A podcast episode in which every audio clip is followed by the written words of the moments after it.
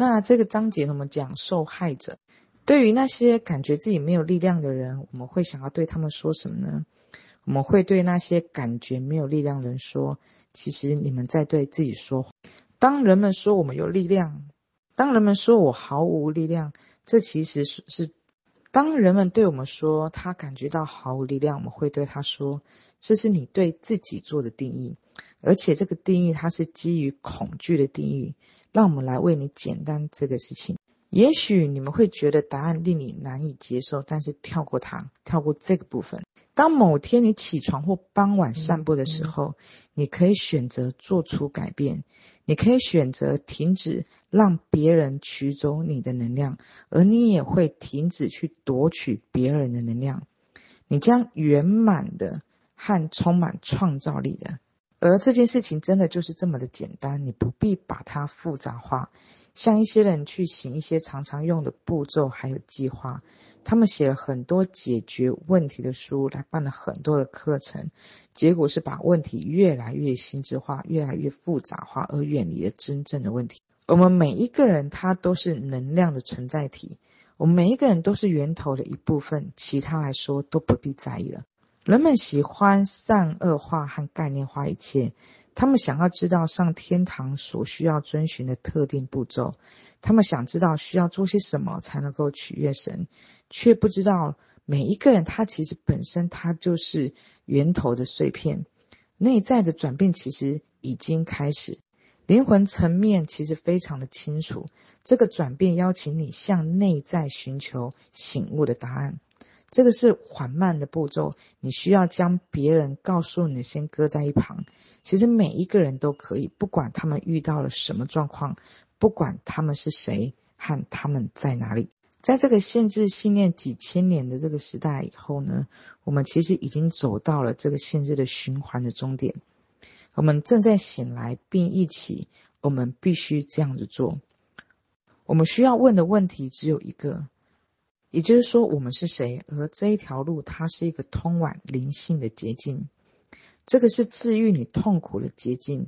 坐在荧幕前的人们，不管你有什么样的过去，不管你遇到什么样的痛苦，治愈的捷径便是怀着纯净的意愿，回归到冥想状态，和源头还有灵魂说：“我爱你们，我知道你们在这里，请给我需要的启示，我需要知道。”而那些期待着答案显现于物质世界出现的人们，他们会看到那些指引向答案一个又一个的门开始开启起来。因为这个游戏呢，它其实就是像晚上的这个梦境来说，我们可以主动的，比如说所有一切它都是依我们的愿而来，所以我们可以主动的去发愿。比如说，就像晚上做的梦来说，我当我们主动的。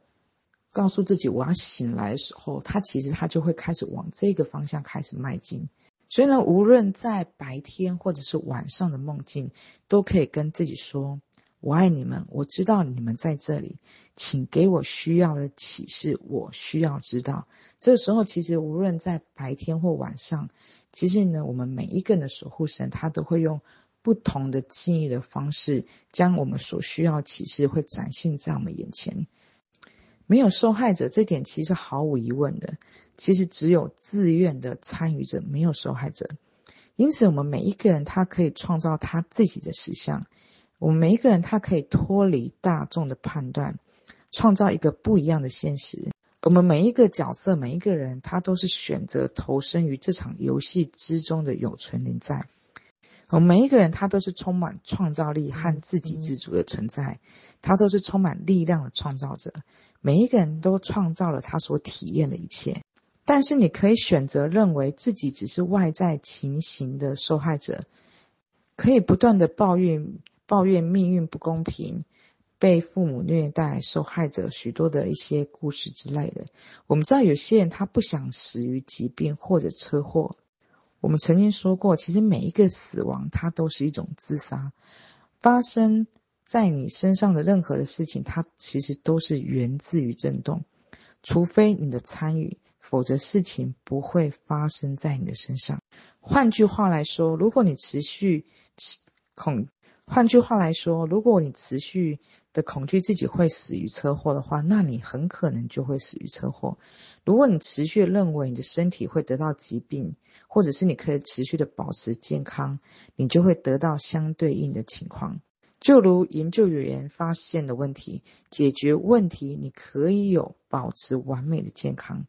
所以，如果有人得了癌症，那是他自己选择的体验吗？所以，有人得了癌症，那是他自己去选择的体验吗？